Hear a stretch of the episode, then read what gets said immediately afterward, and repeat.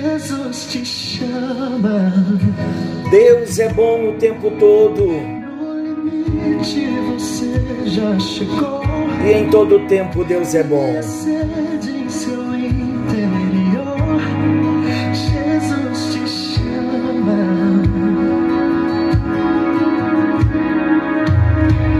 Oh. Graça e paz. Está chegando até você mais um encontro com Deus. Eu sou o pastor Paulo Rogério, da Igreja Missionária no Vale do Sol, em São José dos Campos.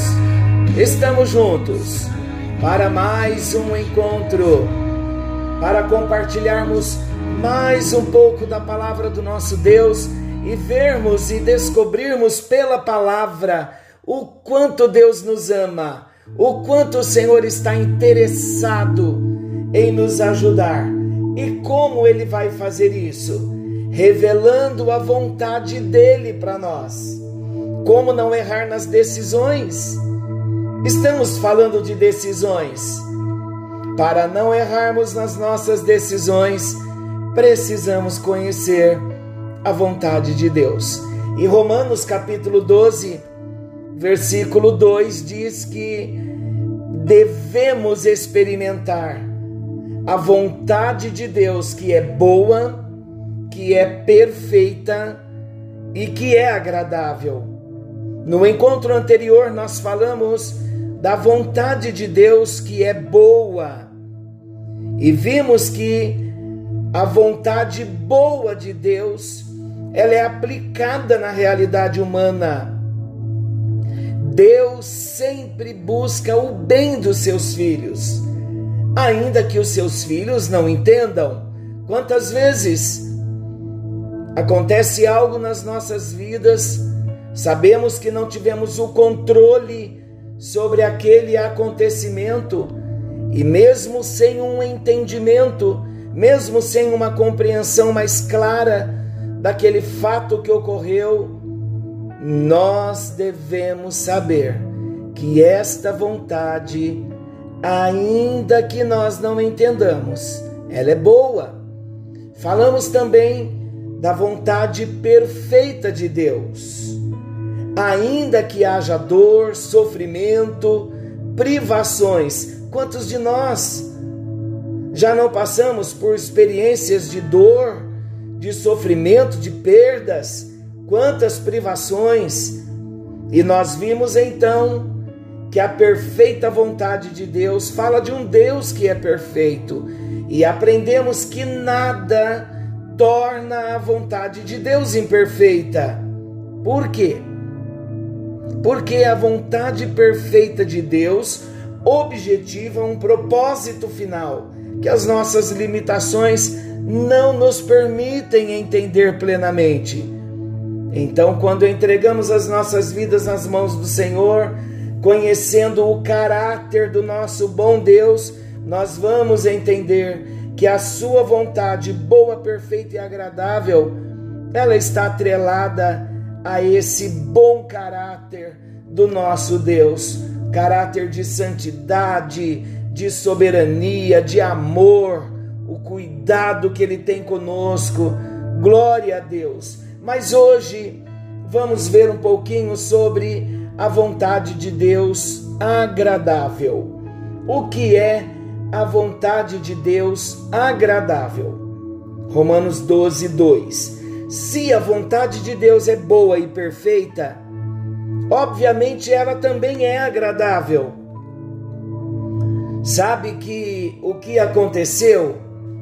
O pecado alterou o paladar do homem então, com base no pecado do homem, a vontade de Deus, que é boa, perfeita e agradável, passou a ser indigesta para o homem. Verdade, o homem caído não consegue enxergar a vontade de Deus como algo agradável. Muito pelo contrário, o homem caído enxerga a vontade de Deus como algo detestável como algo repulsivo que ameaça o seu modo de vida pecaminoso. Somente, amados, uma obra milagrosa operada pelo Espírito Santo de Deus, é que pode fazer com que o homem olhe para a vontade do Senhor e declare: Quão agradável é a tua vontade, e eu me deleito nela. Ou como diz o salmista: Quanto amo a tua lei, é a minha meditação em todo dia. Salmo 119, 97. Meus amados, a vontade de Deus é boa, perfeita e agradável, porque conduz todas as coisas a um final glorioso, que é também bom, perfeito e agradável. Qual o final? Na consumação de todas as coisas, a redenção dos filhos de Deus estará completa. Quando Jesus voltar a arrebatar o seu povo, essa redenção, a compra que ele fez para cada um de nós lá na cruz do Calvário, então nós vamos ver que, biblicamente, vai haver uma consumação de todas as coisas. E o que vai acontecer? Nós, como filhos de Deus, que fomos comprados por Jesus, nós experimentaremos a plenitude de toda esta vontade boa, perfeita e agradável. Em contrapartida, os ímpios receberão o devido pagamento por seu pecado. Sabe qual é o problema? O problema do mal, ele estará definitivamente superado. O universo será restaurado e Deus receberá toda a glória que lhe é devida. A boa notícia é que ninguém poderá impedir que essa boa, perfeita e agradável vontade de Deus se cumpra plenamente. Por isso temos pregado a palavra de Deus, porque a consumação de todas as coisas está muito próxima.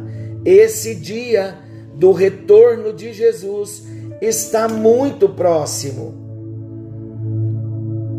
Meus amados, vamos refletir mais um pouquinho, detalhando e nos aprofundando um pouquinho mais qual deve ser a nossa reação diante da boa, perfeita e agradável vontade de Deus? Qual deve ser a nossa reação diante desta vontade de Deus que é boa, perfeita e agradável? Nós já vimos que o homem tem dificuldades de entender a boa, perfeita e agradável vontade de Deus.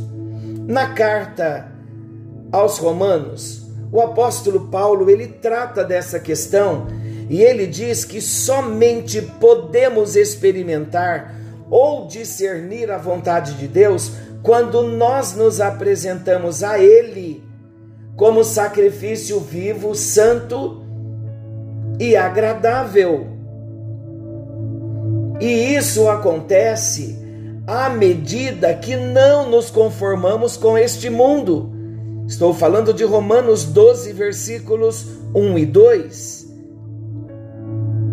Mas prossigamos, transformando-nos pela renovação da vossa mente. Então, olha que interessante, eu vou repetir para nós entendermos. Quando Paulo escreveu Romanos capítulo 12, versículos 1 e 2, ele estava tratando dessa questão e ele diz o que? Que somente nós podemos experimentar ou discernir a vontade de Deus quando nós nos apresentamos a Ele como sacrifício vivo, santo e agradável. Então vamos entender melhor? Romanos, capítulo 12, versículos 1 e 2. Agora eu vou comentar lendo o versículo. O versículo 1 o apóstolo Paulo diz assim: para quem nasceu de novo, esta é uma palavra para quem teve uma experiência com Jesus, para mim e para você, que nascemos de novo.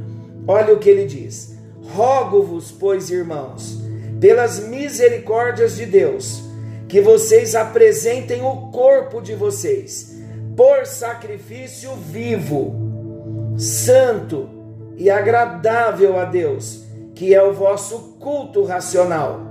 Culto é adoração, Culto é serviço. Qual é o serviço primeiro? Ou o primeiro serviço antes de fazermos qualquer coisa para Deus? É nos apresentarmos a Ele, é apresentar o nosso corpo a Ele. A única forma de nós morrermos para o pecado e para a carne para a natureza terrena é apresentando ao Senhor o nosso corpo por sacrifício vivo, santo e agradável a Deus. E o apóstolo Paulo diz que é o vosso culto racional. Então, racionalmente, quer adorar a Deus? Se queremos adorar a Deus, primeiramente devemos apresentar o nosso corpo por sacrifício vivo, santo e agradável a Ele. Quando nós apresentamos o nosso corpo vivo, como sacrifício vivo ao Senhor, morrendo para nossa natureza terrena, olha o que vai acontecer. Versículo 2, um versículo está ligado ao outro.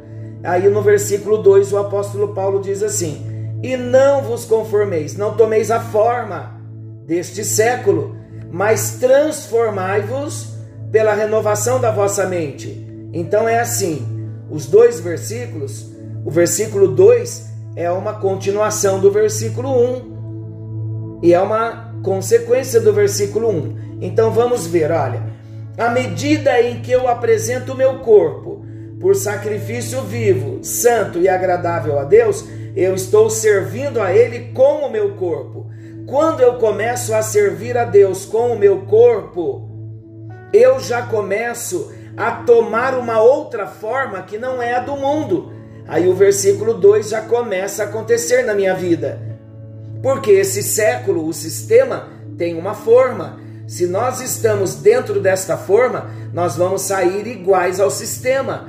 Mas se nós estamos na forma de Deus, vamos nos tornando semelhantes a Deus.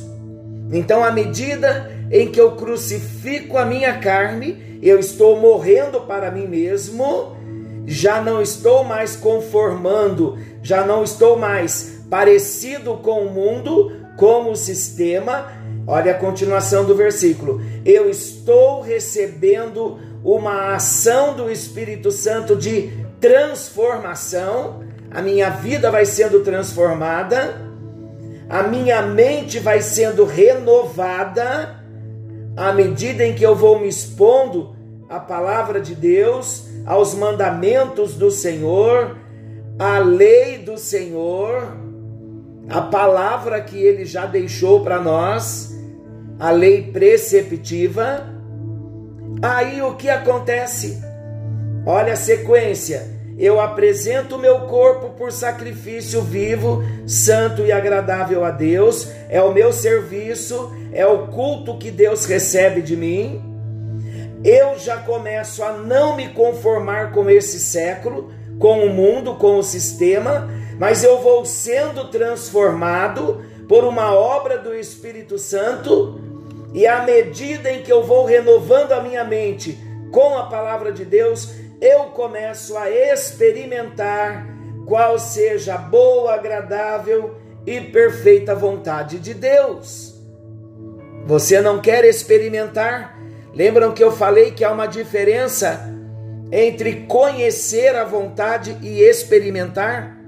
Então, o versículo 1 e o versículo 2 de Romanos, capítulo 12, ele nos traz toda a receita de como nós podemos experimentar qual seja a boa, agradável e perfeita vontade de Deus. Então, apesar de presente em várias versões mais antigas da Bíblia a frase para que possam provar, para que possam experimentar qual seja a boa, perfeita e agradável vontade de Deus, não é a tradução que expressa melhor o sentido do ensino pretendido pelo apóstolo Paulo. Vamos ver então?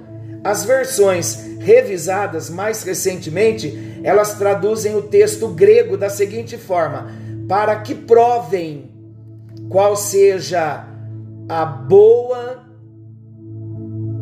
a agradável e a perfeita vontade de Deus. Então, olha lá, a tradução revisada, mais atualizada, para que provem qual seja a vontade de Deus, a saber, aquilo que é bom e agradável e perfeito. Qual é a diferença?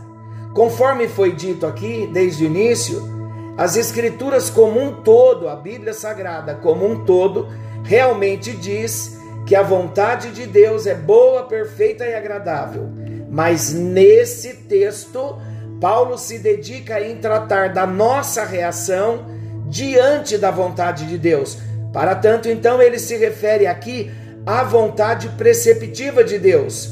Em outras palavras, explicando mais detalhado, Paulo está mostrando como o cristão pode discernir a vontade de Deus revelada especialmente na Bíblia Sagrada e aplicá-la às mais variadas situações da sua vida.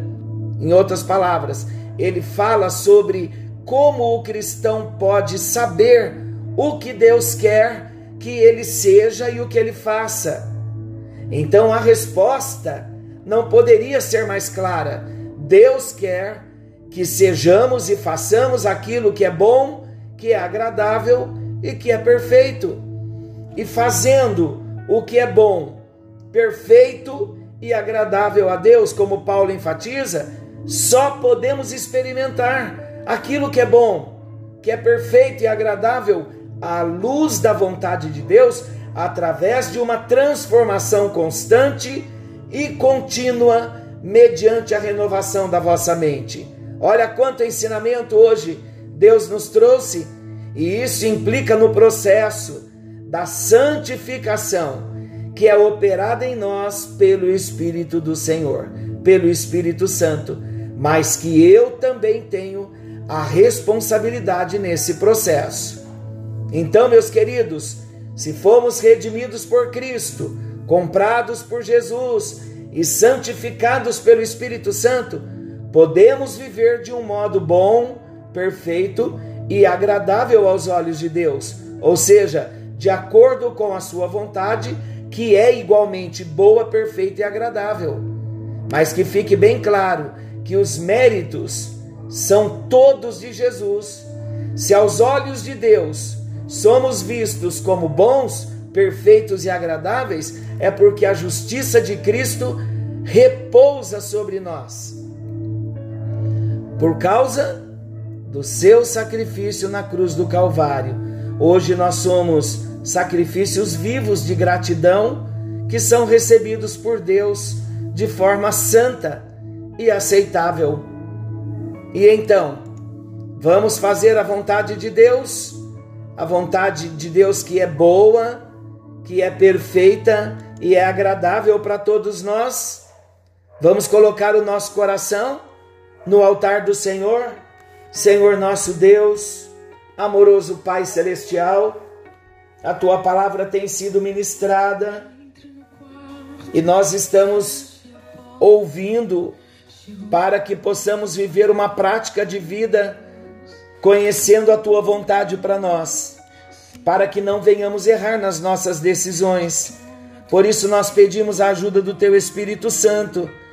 Queremos nos dedicar ao Senhor e a nossa parte na santificação, buscando na tua palavra, nós queremos fazer a nossa parte, porque desejamos sim, ó Deus, não só conhecer a tua vontade, mas experimentar a vontade do Senhor, porque o Senhor é bom, o Senhor é perfeito, o Senhor é santo.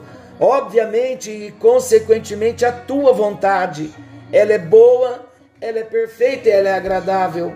E nós queremos viver de modo bom, perfeito e agradável. Por isso queremos te servir e queremos experimentar a tua vontade. Ajuda-nos, ó Deus, no bendito e precioso nome de Jesus, nós oramos e nós agradecemos. Amém. E graças a Deus. Que a bênção do Senhor te alcance, que o Senhor te guarde e querendo Deus, amanhã estaremos de volta nesse mesmo horário com mais um encontro com Deus. Forte abraço e até lá!